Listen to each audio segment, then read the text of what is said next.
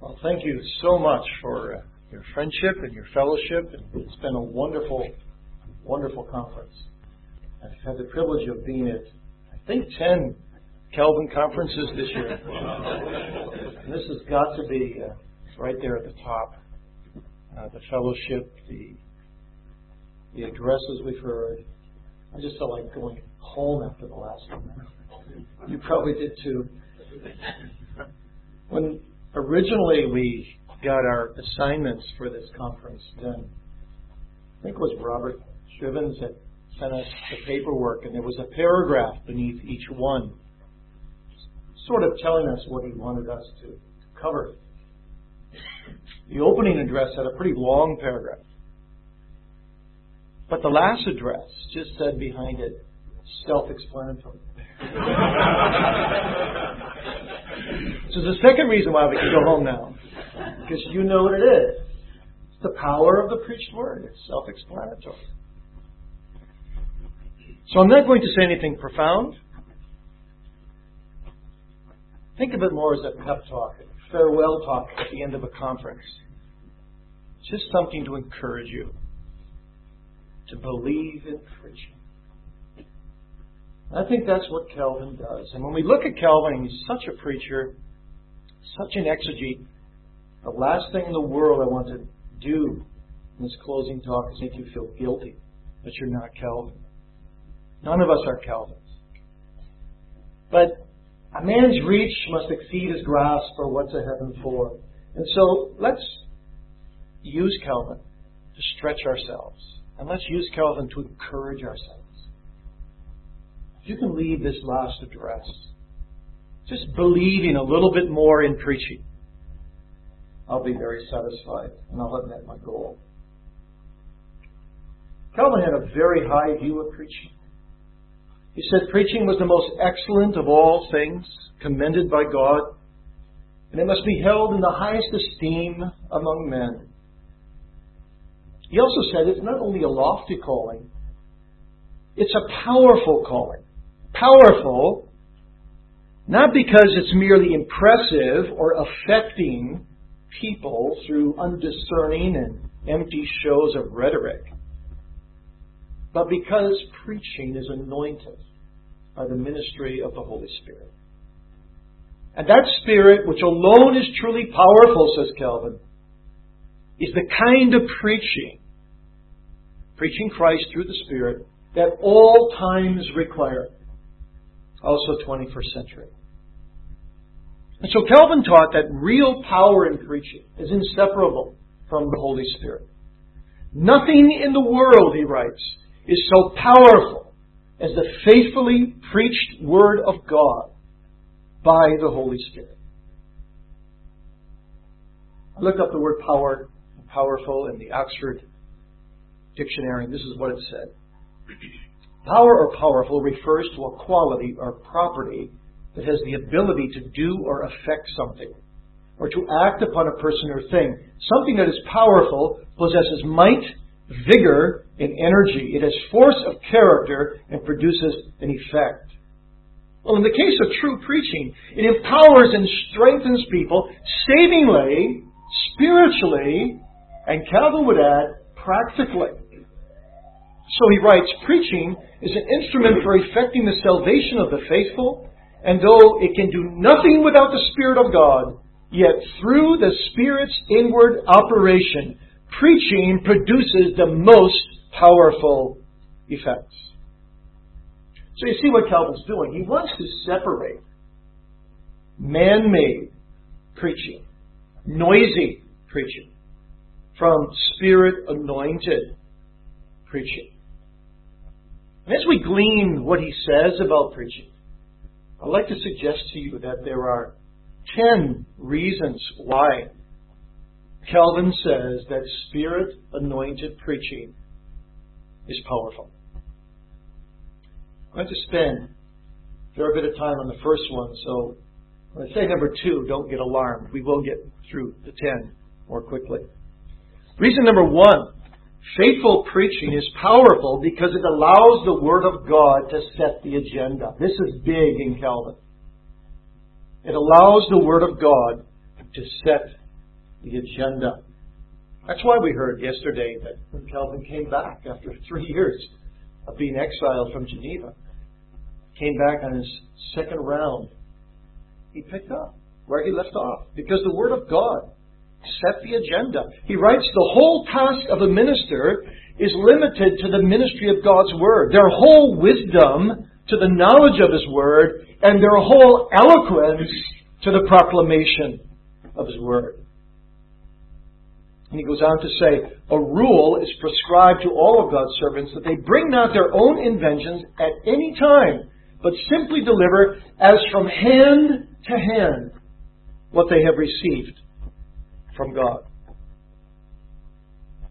Do you ever think of preaching that way? Hand to hand. You get it from God's hand through the Word by the enlightening power of the Spirit, and you hand it off to your people.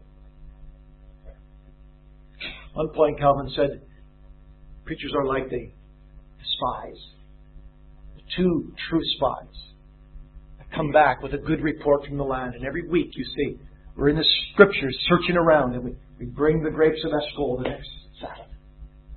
And we bring a good report of the land. From hand to hand. Mouth to mouth, he also says. Lips to lips, he even says at one point. We pass it on to our people. And so every true minister of the gospel, says Calvin, should want to preach faithfully and frequently. Well, Calvin preached frequently. Preached from the New Testament on Sunday mornings, Psalms on Sunday afternoons, and the Old Testament on six at six a.m. on five weekdays every other week. Nearly four thousand sermons in Geneva, 170 a year on average. And on his deathbed, when friends asked him, What's the most important thing you've ever done in your life? He didn't say writing. He didn't say being at the helm of the Reformation in continental Europe. He simply said preaching. Calvin set up the entire Genevan system to emphasize preaching. The Genevan ordinances stipulated that Sunday sermons be preached in each of the three churches at daybreak and again at 9 a.m. The children were catechized at noon, and a third sermon was then preached in each church at 3 p.m. During the week, sermons were preached on Mondays, Wednesdays, and Fridays at varying hours of the day, so that you could go hear six sermons a week. By the time Calvin died, one sermon at least was preached in every church in Geneva every day of the week, Saturdays inclusive. Calvin believed in preaching. How sad it is today when ministers say, Well, I only want to preach once on Sunday. it's so un-Calvinistic not to want to preach. Uh, in our tradition, we, quite frankly, ministers were never supposed to not preach on Sunday. That's just the way we grew up, and so that's deeply embedded in us. And now I have a full-time colleague the last 10 years, and there's been maybe a handful of Sundays where I haven't preached at all. We had a visiting minister, and I just sat in the pew the whole day, and inevitably people come up to me and say, must be so wonderful for you today not to preach. I never know how to answer that. It's, it's, it's got to be in your blood, you see. You, you live to preach. I can say, I can say this much. I can say I'd rather die than. And I think every preacher can say that to some measure, can't you? Woe unto me if I preach not the gospel. I want to do it frequently. Spurgeon once said, when someone asked, How could I be a better preacher? He said, Do it more often. Someone came to him and said, How can I pray better in the pulpit? He said, Pray more in secret.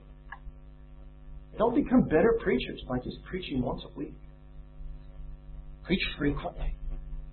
Look for opportunities to lift up the name of Jesus Christ. But Calvin also preached faithfully. Faithfully, setting those boundaries by the Word. As soon as men depart, even in the smallest degree, from God's Word, Calvin writes, they cannot preach anything but falsehoods, vanities, impostures, errors, and deceits. And the reason why is because the preacher, all by himself, apart from the word, is also a foolish sinful man and can't trust himself.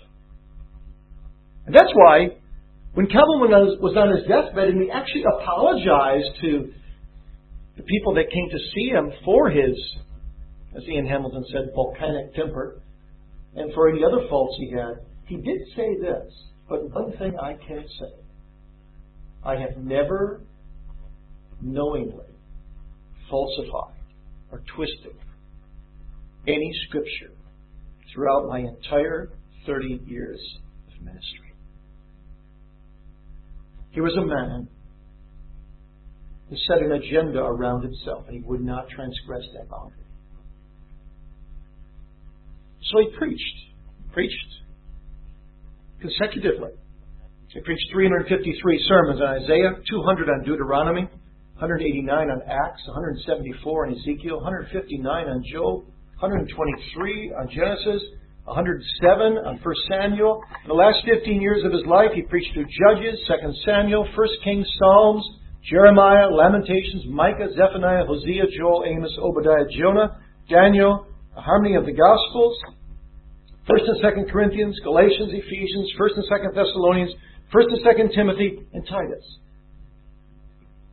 Imagine if you had sat under that ministry the last 15 years of Calvin's life. Through all these series, you heard him always hone you down, always fence you in by the Word. In fact, Calvin was so word bound that he didn't even take a theme or points. Well, he stated sometimes what was the main thrust of the text. And there was some semblance of order to his sermons. But really, his sermons lacked major points. They weren't self contained units. That might be a, a drawback in his preaching in some ways. But his sermon structure was still embedded in the text itself. And his verse by verse explanation, even though it was kind of the ancient church father homily style, it still had definite assets. It prevented him from skipping over difficult and controversial subjects. And ensured his people that the whole counsel of God would be heard. Now, because the Word of God set his agenda, Calvin was a careful exegete, a clear expositor, a faithful applier of the Word of God. But he used all kinds of devices to make that word come alive, to make it three dimensional. Steve Lawson says in his, his great little book, uh, Calvin, the genius expositor of the word, he says he used familiar words, vivid expressions, provocative questions, simple restatements, limited quotations, and unspoken outlines, seamless transitions, focused intensity. And always, as he's exegeting, He's getting to application. In fact, John Gerstner once said, sometimes it seems like Calvin is so eager to get to application, he shortchanges you on exegesis. He's hurrying to get there. And as soon as he makes the transition, you know it. He says, well, now this ought to teach us today, or what we can learn from this, or what we can take from this. He's got all these expressions. You know, immediately, he's moving into application. Now, Calvin believed that the whole Word of God is very diverse, so you'll have a lot of diversity when you fence yourself in by the Word of God. And you'll have a lot of different tasks as a minister. He has one paragraph here that's absolutely beautiful. He says, let, let the ministers boldly dare all things, dare all things by the Word of God, of which they are constituted administrators let them constrain all the power, glory, and excellence of the world to give place to and to obey the divine majesty of this word. Let them enjoin everyone by it from the highest to the lowest. Let them edify the body of Christ by the word. Let them devastate Satan's reign by the word. Let them pasture the sheep, kill the wolves, instruct and exhort the rebellious by the word. Let them bind and loose let them thunder and lightning if necessary, but let them do all according to the word of God. Now, if you take that, you can see how Calvin moves from that by extension to all of worship being confined to Scripture. The regulative principle flows out of that, and since we heard a lot about that already, I won't, won't repeat this material. But simply to say this that for Calvin, you see, worship and preaching are inseparable. To go to sermon, as some of the Scottish used to put it in old times, is to go to worship. Worship for Calvin is simplicity. Worship for Calvin is biblical simplicity. It is reverent simplicity. But worship is also, as we heard last hour, spiritual ascent. It's not only the Lord's Supper. Calvin says that we get lifted up on high. Every doctrine we preach ought to lift us up. In our Dutch liturgy, in our Lord's Supper, we have this wonderful phrase, just as the minister's about to go to the table. It says, Let us not cling to this earthly bread and wine, but let us lift up our hearts on high to the right hand of the Father, whither all the articles of our faith do lead us. That's vintage Calvin. You know right away that form is Calvinistic. You see, everything goes up to Christ. And in worship, that's the whole goal. And in preaching, that's the whole goal. To lift the believer up to Christ. Whether it be by admonishment or encouragement or invitation or comfort, the goal is to bring us to Jesus by that Spirit, as we heard so eloquently put last hour. Well, Calvin did this in little chunks and pieces. He said when you preach the Word, you've got to be a father who divides the loaf of bread for his children, giving to the smaller bow, smaller mouths, smaller bites, the bigger mouths, bigger bites. So you notice this diversity in Calvin. Sometimes his language is so simple a child can understand. Other times he's so profound that the most mature will learn and grow. And we need wisdom, Calvin says, to reach all people of all ages. It's a phenomenal thing. You're preaching to a five year old and you're preaching to a 95 year old. You need wisdom to be that father, to break up the bread the Word of God. Feed each mouth according to each person's need. Calvin did that usually in four or five verses from the Old Testament at a time, usually only two or three verses from the New Testament. Sermons were 40 to perhaps 60 minutes long max, but they were shortened a bit, and he spoke fairly slowly, probably because of an asthmatic condition. Other scholars say he spoke slowly giving long pauses to allow people to think. Because, as Beza put it, every word from Calvin weighed a pound. People need to think through what he was saying. His style was plain and clear, in a sense terse. He said we must shun all unprofitable babbling and stay ourselves upon plain teaching, which is the most forcible and the most coveted when he was accused once of babbling in his sermons, Calvin replied that he stuck to the main point of the text and practiced cautious brevity. But everywhere you go, you see, Calvin is hemming himself in. It's always application, application, application, following exegesis, exegesis, exegesis. So T.H.L. Parker says, this is the best way to summarize his sermons. First, he prays, then he gives a quick review of where he left off last time, then he gives you his text, the main thought of the text, and then his first point of exegesis. Application. Exegesis. Application. Probably ten times throughout the sermon. No three point sermons, no four point sermons, but exegeting and applying, and then when the time is up, he says, well, we'll continue there next week. And he closes with prayer. So people feel, just like at a prayer meeting, one prayer is to go into the next prayer, and really it's one long corporate prayer. In a sense, Calvin's preaching was like that. It was like the sermon was never done. It was just going to continue next time you met together. And in a sense, that's what it ought to be. Sermons are always continuing. You know the old story I think it's a Scottish story of a guy who came home from church a little earlier than usual. His wife was home ill, and she heard the back door, and she said, Donald, is the sermon done already? Is that you? Is the sermon done already? He said, It's me, my dear, but the sermon is not done. Has been said, but has yet to be done. And I think that's Calvin's approach. Sermons have to be lived. Sermons have to be fleshed out. And just as the sermon has to stay within the confines of the Word of God, so our lives have to accordingly be fenced in by the Word of God.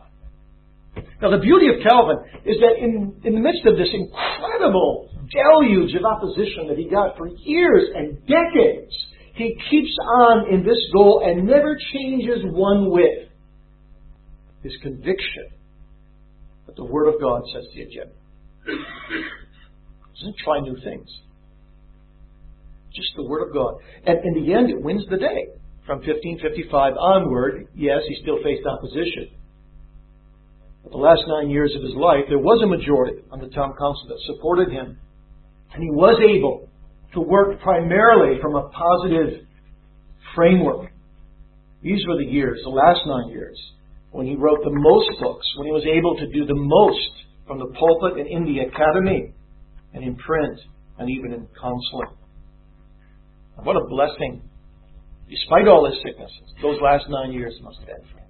He saw gradually people of Geneva, at least greater percentages of them, being won over to the preaching of the Word of God. And what a lesson for us! Persevere gradually. Gradually. The Word will often not always, the Spirit is sovereign, but often will win the day. We had a minister in our churches who I used to say this. He said, you go to a church, he said, the first year is a honeymoon, everything's wonderful. They love you, you love the church.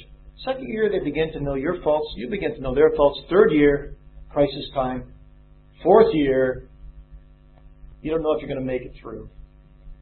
And he said that's exactly when a lot of ministers leave year four, just when they should stay the course.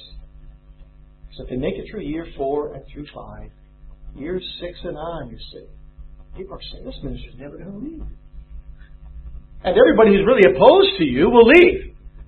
And this is when you can actually have the most effective ministry. Because then from year six on, he said, people actually hear you. No, they actually hear the word before they're listening to you. And that's the point. You want to stay long enough till they're really hearing the word, grasping the word, living by the word. And Calvin stayed the course. A hireling Chris, a good shepherd, presses on. And so, let it be an encouragement to you to press on in preaching. And God can, God can bring a great day of great things. You don't know when it will happen. You heard about that Chinese bamboo tree? For four years, it doesn't grow an inch, and then it shoots out 60 feet in one year. And that's how preaching can be. Sometimes we see no fruit on our labors. We get discouraged, but press on, and God may bring a day of greater things. Reason number two faithful preaching is powerful because it proclaims the Scriptures authoritatively. See, the primary motivation of Calvin's preaching was theological It was the conviction that so long as preaching did not depart from Scripture, the preaching of the Word of God is the Word of God. And Calvin rooted this conviction in the notion of the Old Testament prophet. He said, God does not normally speak in Old Testament times through thunder, but through his prophets. As a true prophet spoke God's word, God so intimately identified with what the prophet spoke that the prophet's mouth became God's mouth.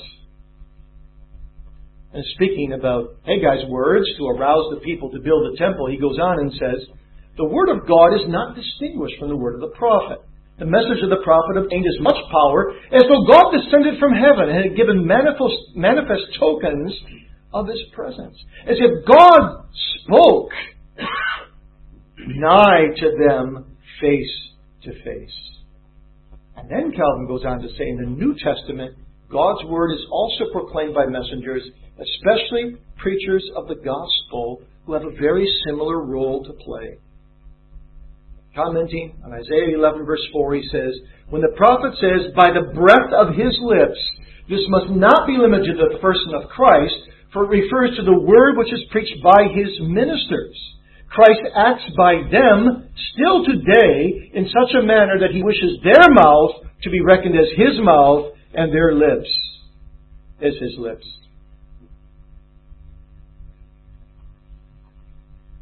Our people need to be told that in judicious ways. That when ministers preach the Word of God, true to the Word of God, is as if God was in their midst, speaking to them. The very Word of God. Now, why in the world would God do this? Through sinful lips. Calvin addresses this in many places. Many places. I think it can be condensed down into three quick thoughts. Number one, God does this to provide for our weakness, Calvin says. He addresses us in a human fashion in order to draw us to Himself rather than to thunder at us from heaven and drive us away. But secondly, he uses human ministers to exercise our humility. And he says this, and this, will, this ought to humble us. For when a puny man, risen from the dust, speaks in God's name, at this point, we best evidence our piety and obedience toward God if we show ourselves teachable toward His minister, although the minister excels us in nothing. You see, we're just ordinary people, but we're authoritatively ordained to bring the Word of God. So God is actually testing His people. Are you willing to receive my word from a puny minister who's a sinful man who doesn't excel you in any way? And thirdly, the human ministry, says Calvin, serves as a bond of union between believers, knitting the church together in a cohesive community. For if each person were able to interpret the written scripture for himself, each would go off on his own and despise the others. But God brings all believers together, and they coalesce, as it were, around the ministry of the Word. So the ministry of the Word becomes like a sinew that holds tissue and bones together in the body. What a message to ministers. We ought to be, through the Word, we ought to be a unifying factor among our people as much as possible not a distraction and divisive person in our character. So preaching is the Word of God for two important reasons, says Calvin. First, preaching is the Word of God because the content of preaching is the exposition and interpretation of that Word. Canon of Scripture has been long closed, he goes on to say. The age of special revelation was complete after John wrote Revelation. So the preached word never rivals the written word, but it derives its authority from the written word. It's thus called the Word of God, and this is Calvin's words, derivatively, or by association. And yet that authority is absolute as long as the preacher preaches scripturally. Since due to the testimony of the Spirit, Scripture, whether read or spoken and expounded, calls for complete credence and total submission. So preaching has no authority in itself, but rather borrows its authority from the written word. And Calvin really, I think, leaned on Luther in that regard.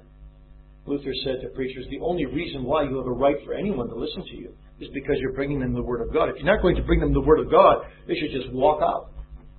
You've got no authority.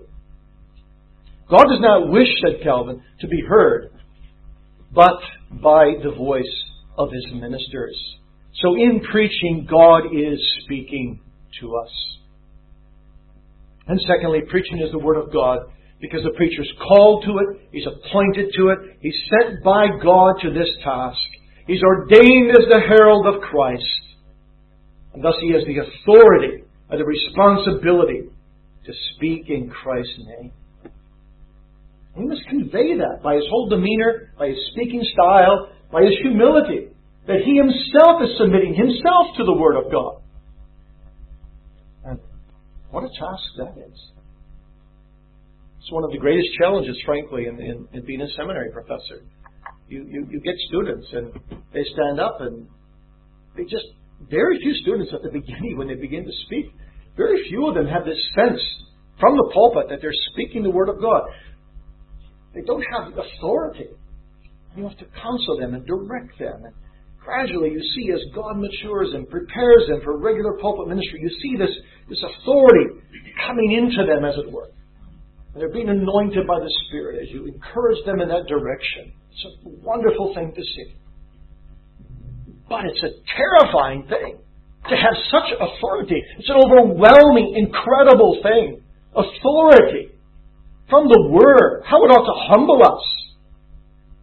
And it did Calvin. T.H.L. Parker says, for Calvin, the message of Scripture is sovereign not only over the congregation, but it's sovereign over the preacher. His humility is shown by his own submission to this authority.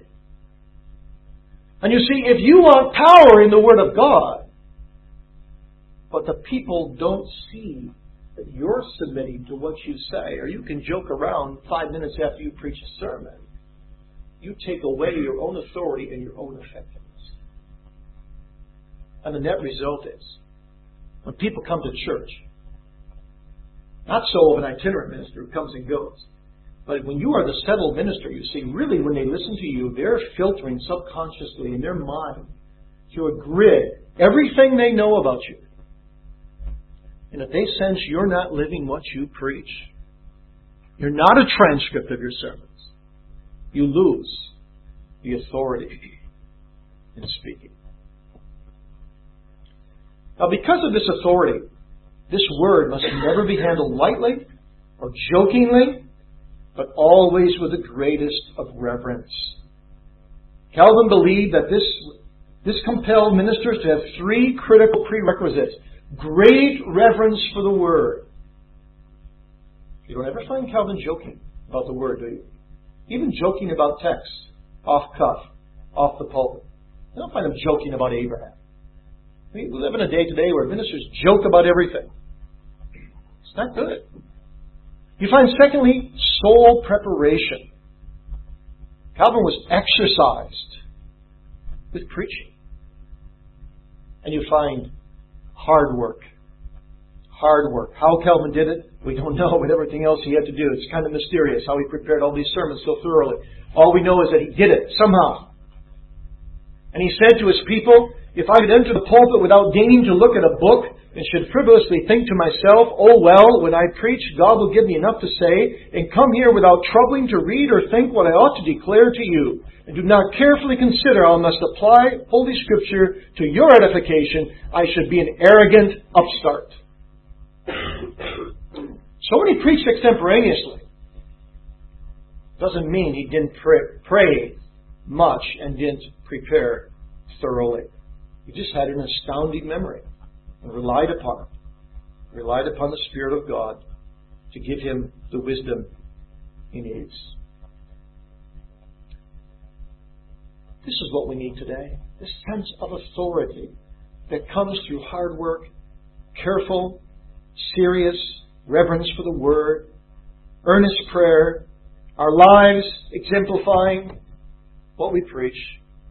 We must come into the pulpit as a man sent by God as one who knows what his business is about. We must come with a certain amount of fire in our belly as well. Conviction and passion and zeal for what we have to bring. We come and we just talk like we're talking to our neighbor next door. It won't come across like we're believing that we are men sent by God to declare the Word of God. We are bringing matters that are life and death, says Calvin. This ought not be a chore to us. This ought to be our life. I am constrained to preach the gospel, said Paul. Preaching is not. It is not a ticket to an easy middle class job. It's not a way of attaining the respect and admiration of others. It's a holy, almighty, terrific, authoritative calling. So Calvin says this God's servants ought to speak from the inmost affections of their heart. See, powerful preaching begins deep inside. It begins it begins when a man meets God in the inner closet. It begins when you're preparing that sermon and you're sitting at your computer trying to organize your thoughts and you get down on your knees and you're back up at the computer and down on your knees and back up at the computer and you're wrestling and you come to that point. I like to compare it to a woman in childbirth where she despairs and you say, the sermon can't come forth to birth. And yet you'll wrestle on. And then it breaks through. And you say, God, thank you again. Thank you for opening your word to me again. And you go on the pulpit, sometimes eager to preach, sometimes burdened, all kinds of emotions running through you. But you know that you need God twice. You need the Spirit twice. You need Him in the study. And you need Him on the pulpit again. And so you go. You go in confidence, knowing that the Spirit won't desert you. But you go in weakness and fear and trembling. Because you're going to handle the Word of God. So you get this curious Pauline mixture as you ascend the pulpit going on inside of you. You're strong, expectant. God's Word will not return void, vain, and yet you're weak. Who am I? Speak the Word of God. I don't know if you get this, but maybe if I could just be autobiographical just a moment here, but I get it probably, I don't know, four, six times a year, something like that. I just get overwhelmed, just overwhelmed on the way to church that I don't know, I absolutely don't know anything. And I just can't preach. I'll get very quiet. And as we're going to church, my, my wife will look at me and she'll say, You've got it again, don't you? Yeah.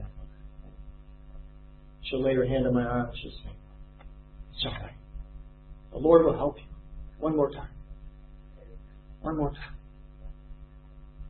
In our tradition, of course, we the Dutch tradition, you probably know that the minister stands at the foot of the pulpit before he ascends the pulpit and turns his back to the people and has a quiet prayer. What a disaster those prayers are sometimes. Oh Lord, one more time. Help me one more time. Weakness, weakness. And yet an expectation at the same time. It's mysterious, isn't it? You can't put it into words. Because you know you've been given the authority but it's a human clay pot. Oh, God, help me. So many times, I can only pray there at the bottom of the pulpit. Power, Lord! Power, Lord! And then sometimes I think of my congregation, you know how poor my prayers were there. They laughed me to scorn.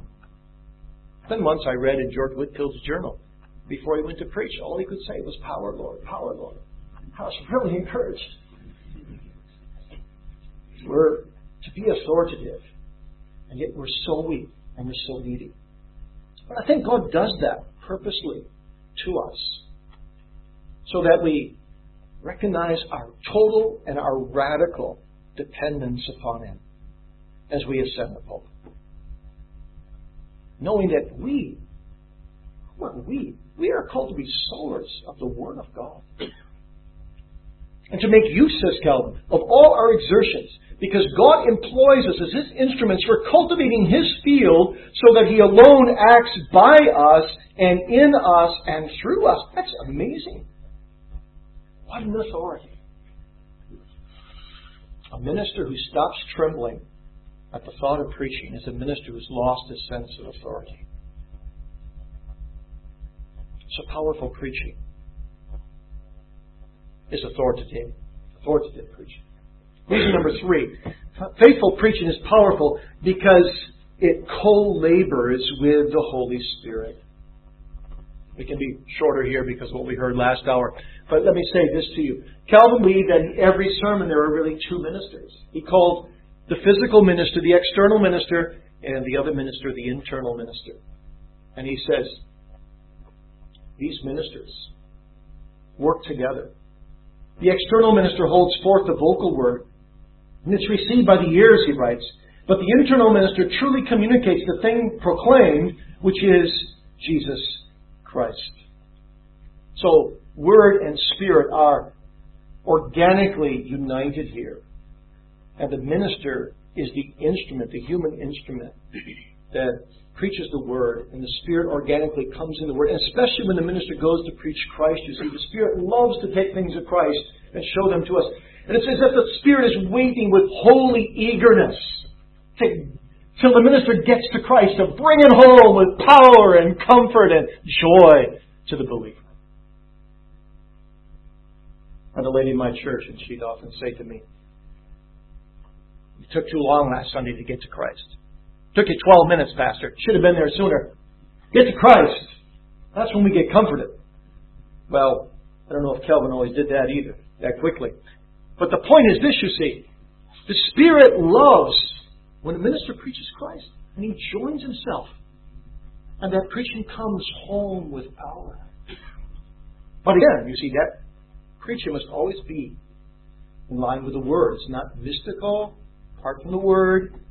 Calvin actually opposed three groups in Europe who separated the Spirit from the Word. They were the enthusiasts who believed the Spirit would speak directly apart from the Word. Then there were people who said, all we've got to do is read the Bible on our own. We don't need ministers at all. No, said Calvin. Ministers are God's gift to the church and are commissioned by God to help you understand the Word. And third, of course, there was the Roman Catholic Church, which taught that congregations should unquestioningly accept everything taught by clergy and not bring it back to test it by the Word. Reason number four faithful preaching is powerful because it guarantees the church's fruitfulness. There's a great deal to say here, but let me just briefly summarize it in three thoughts that are it's quite common. You know it quite well, I think. Preaching is the heart of worship. Preaching is the heart of worship. And worship will be fruitful. But worship must never sacrifice preaching or be seen apart from preaching. And so we must jealously guard, Calvin says, in our liturgy, preaching time. This is one of the great banes of radio preaching. They only allow you 30 minutes on radio, so your sermon can't be more than 30 minutes. That's nonsense. You've got to allow time for preaching, said Calvin. No other element of worship should be allowed to impinge upon the sacred time of expounding the Word of God. Number two, preaching converts sinners.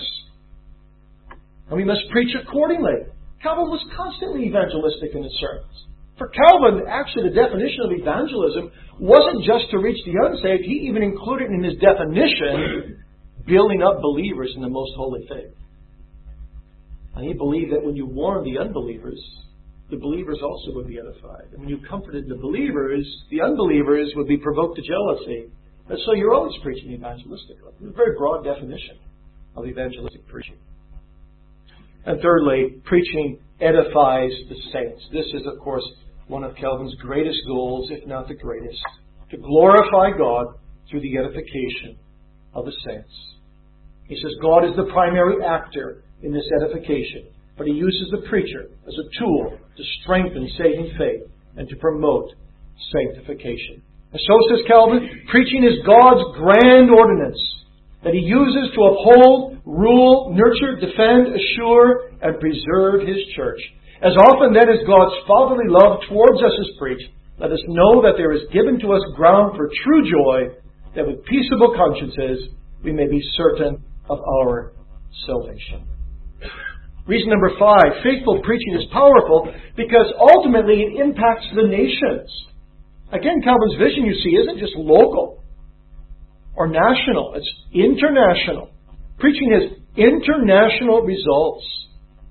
Calvin, says Ronald Wallace, taught that preaching in a hidden way directs the whole course of human history. It creates the disturbance among the nations that is to bring about the consummation of his eternal purpose. Preaching is the banner which shall stand for an ensign to the peoples, and it is the sword in the hand of the church by which secretly and unknown even to itself the church rules or brings judgment amongst the nations. What an amazing thought. Powerful preaching, you see, always has this, this twofold effect. It's a savor of life unto life, or a of death unto death. No one ever hears the preached word who walks away the same as when they came, Calvin says. For either the word saves or condemns, it renews or hardens. Preaching's vitality, therefore, does not depend, said Calvin, on how people respond to it.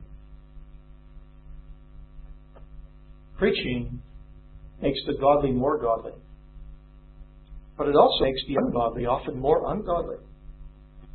Calvin says, as the word is efficacious for the salvation of believers, so it is abundantly efficacious for the condemnation of the wicked. And so nothing is worse in all the world than rejecting the very word of God from the mouth of the servant of God.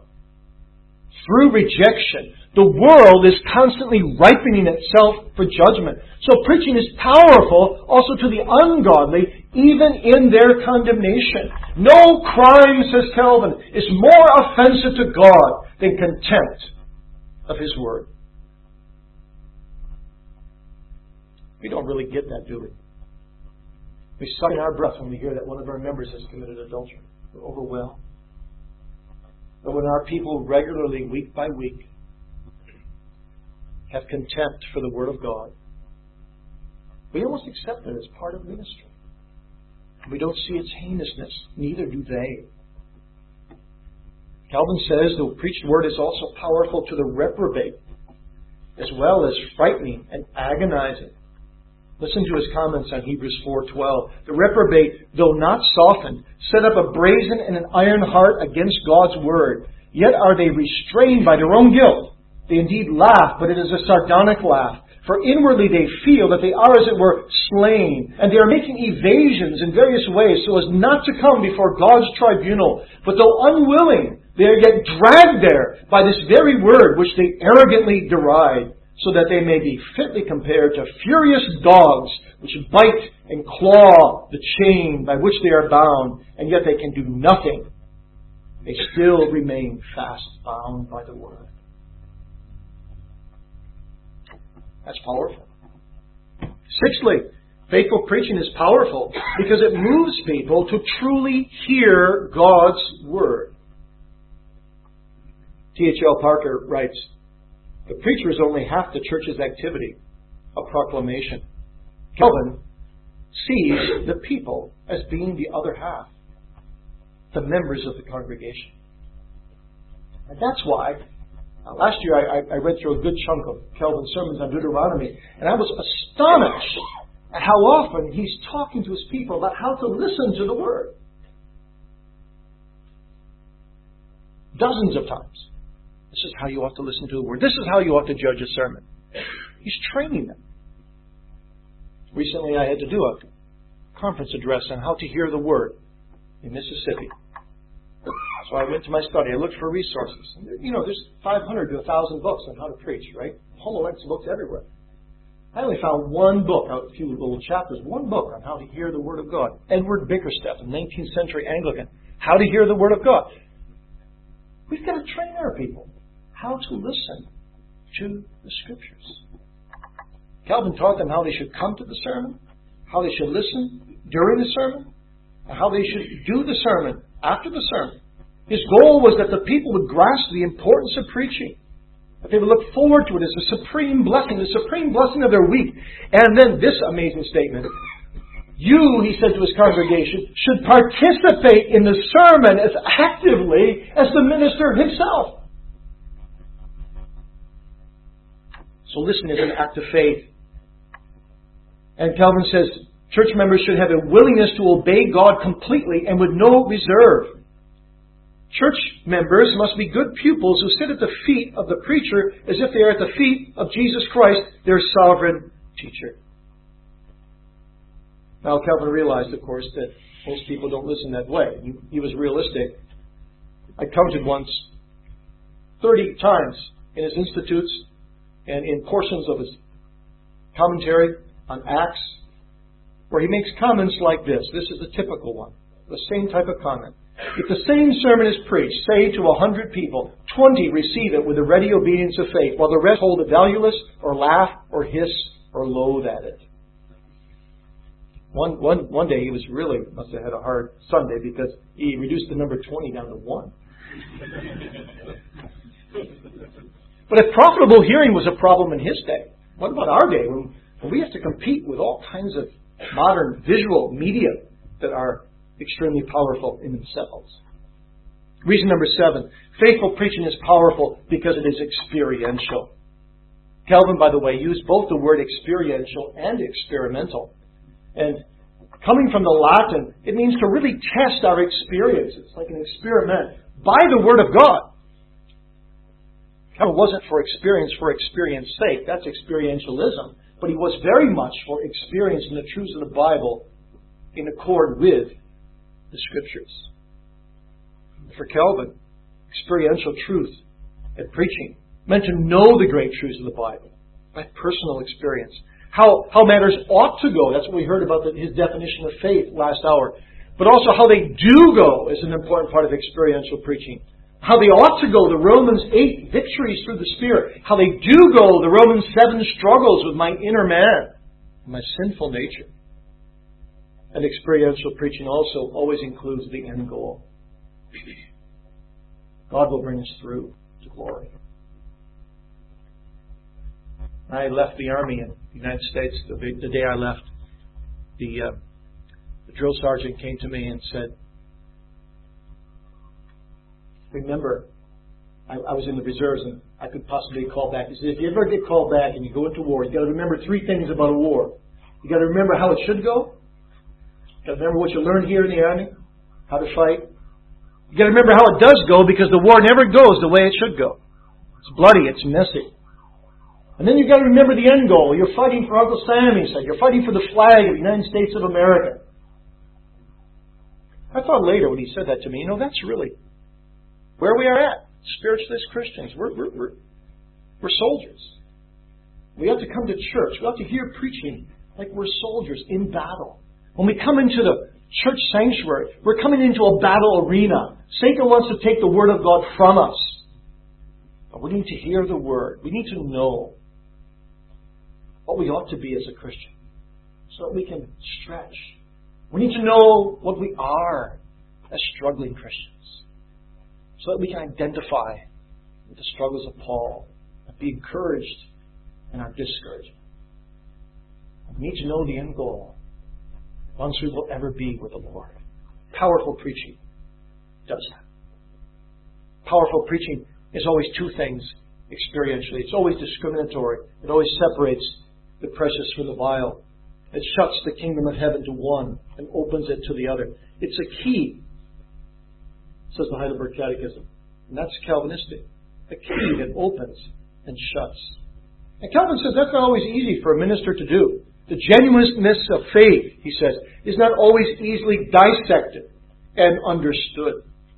Because the believer can experience so many contradictions, he writes, on a daily basis. He can feel forsaken of God even when he knows deep down he's not.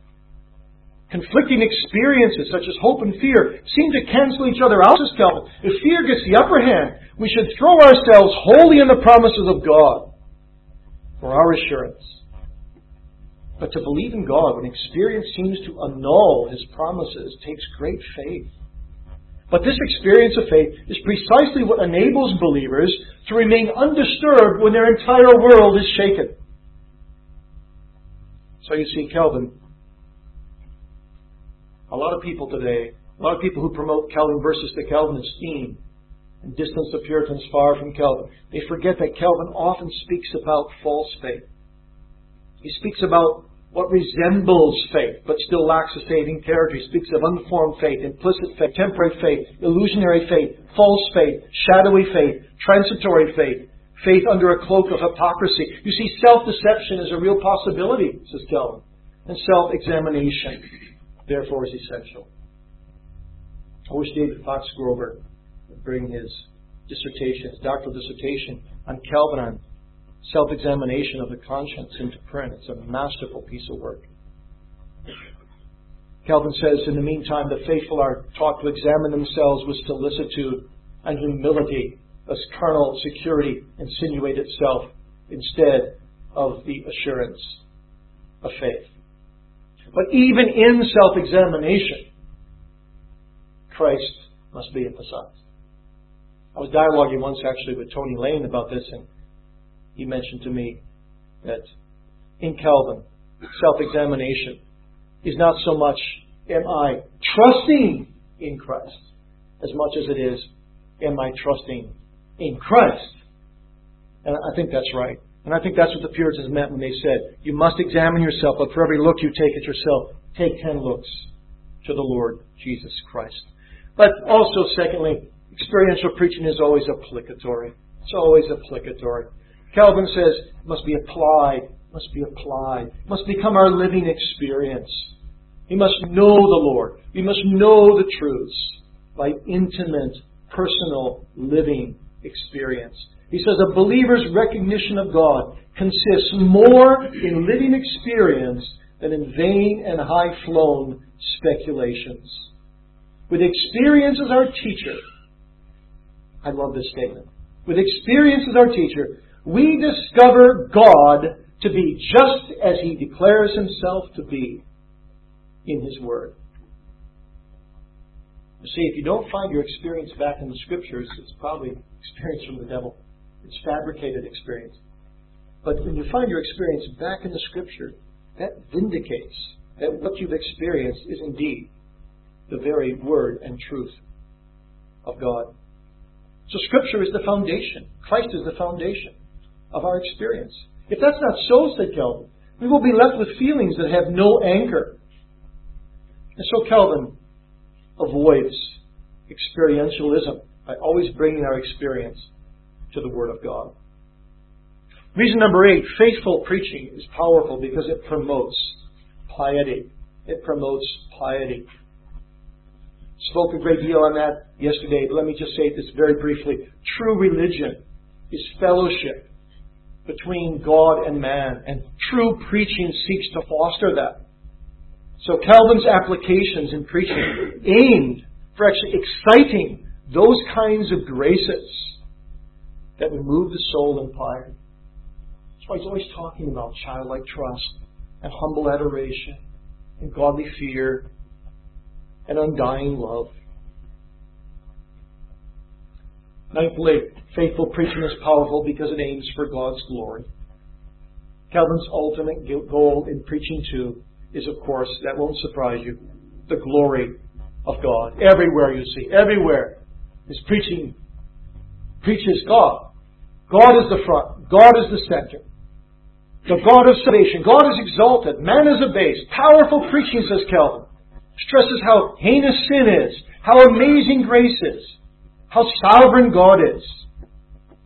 Christ is held before us as Savior, who was horribly afflicted for our sins, he writes, and wonderfully resurrected for us, and clothed in the gospel before us. So in the preaching of the gospel, we see him in the mirror. We behold our mediator, the very image of God.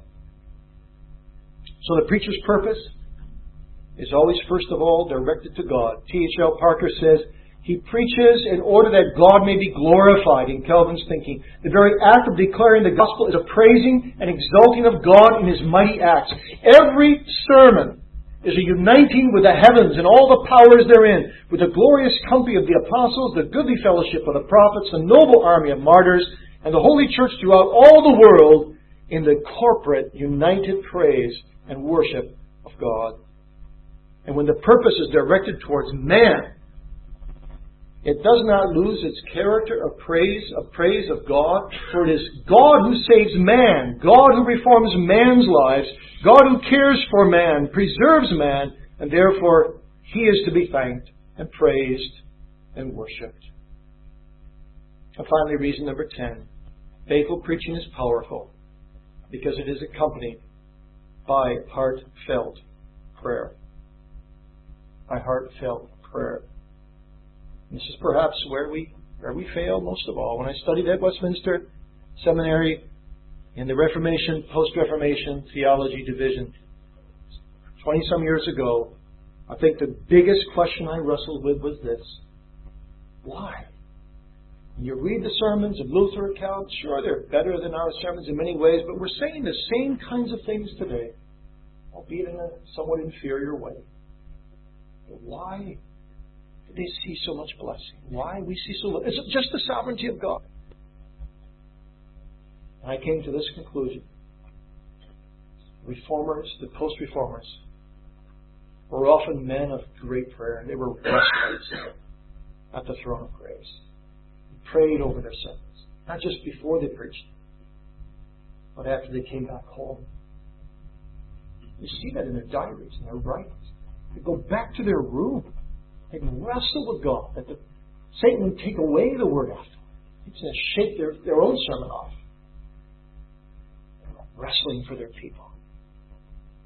How convicting the story is of, of John Welsh's wife her husband died. She said, She asked him and he prayed seven hours a day. Don't even, don't even try. Don't even come close to it. But she said he, he seldom prayed, seldom slept through a whole night. He'd get up in the middle of the night, take his robe beside his bed, go off to, to the cold side room in northern Scotland, and he'd be praying. And she'd come out and she'd try to get him back to bed. She was too sacred to go into the room, so she'd stand outside the door. She'd say, John, honey, don't you think you should come back to bed? You're going to catch cold. And he'd say, Oh, my dear, in a congregation of 3,000, I have 3,000 souls to answer for, and I know not how it is with many of them. Can we be praying for them one by one?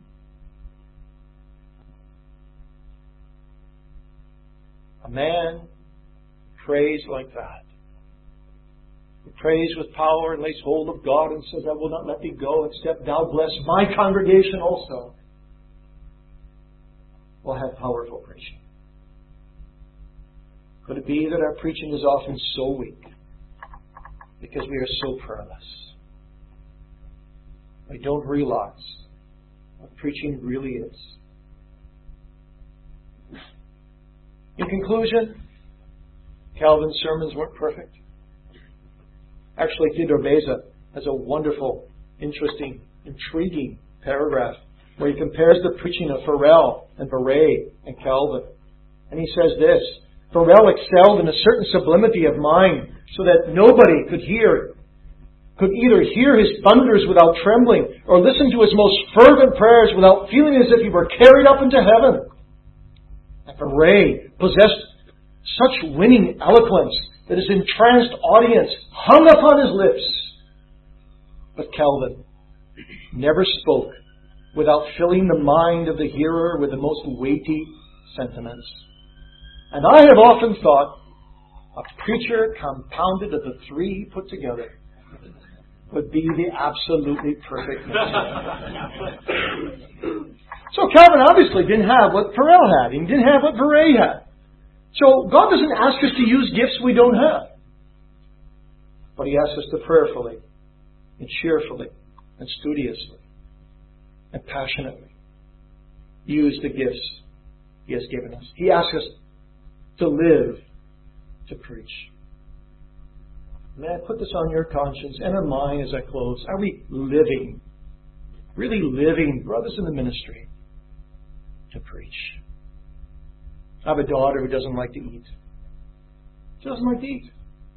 She never has. The other day, my wife set some food in front of her. She didn't feel like eating. I don't know how she grows. She said to me, I eat to live. I don't live to eat. But a preacher can say, I live to preach. This is my food. This is my spiritual food. Oh, that we could say with John Bunyan, I never did preach a sermon, but what I did smartingly feel myself. We need to know it. We need to experience it. We need to believe it.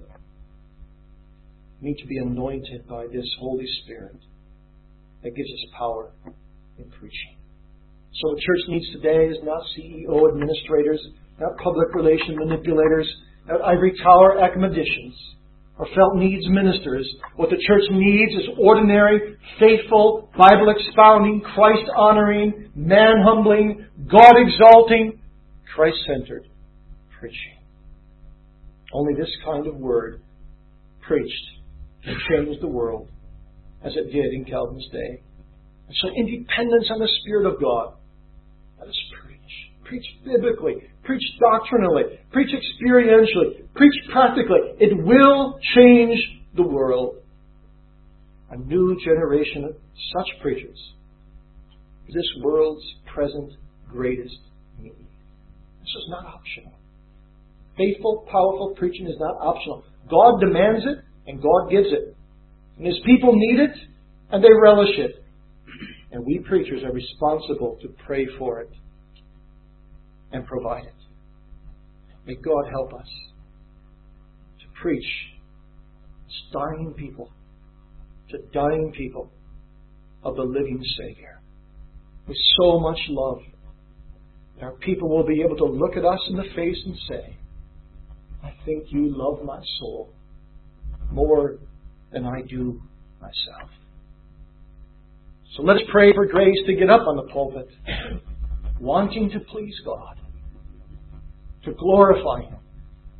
And let's present His Word clearly, forcefully, passionately, prayerfully, asking, use me, Lord. Unleash your power from the pulpit in the lives of your people and the salvation of the lost to your own glory. Let's pray. Great God of heaven, we thank thee that thou dost believe in preaching, and we pray that we would believe in it more, and that thou wouldst encourage us as we leave this place to be faithful men of God, seeking thy Holy Spirit in the study, on the pulpit, in pastoral counseling, everywhere we go. Help us to see ourselves as marked men of God, set apart for prayer and for the ministry of the Word. Oh God, help us to live what we ought to be, servants of the Word, VDM. Help us to be nothing else, nothing more, nothing less. Help us to be determined to know nothing among our people save Jesus Christ and Him crucified. Bless this conference. Bless LTS. Bless the John Owen Conference Center. Bless every minister of the gospel present here. Let thy kingdom come. And let us pray on that thou wouldst rend the heavens and come down and visit thy vine, and that thy church would flourish, and that children and teenagers may rise up to call thee blessed. All this we ask in Jesus' name. Amen.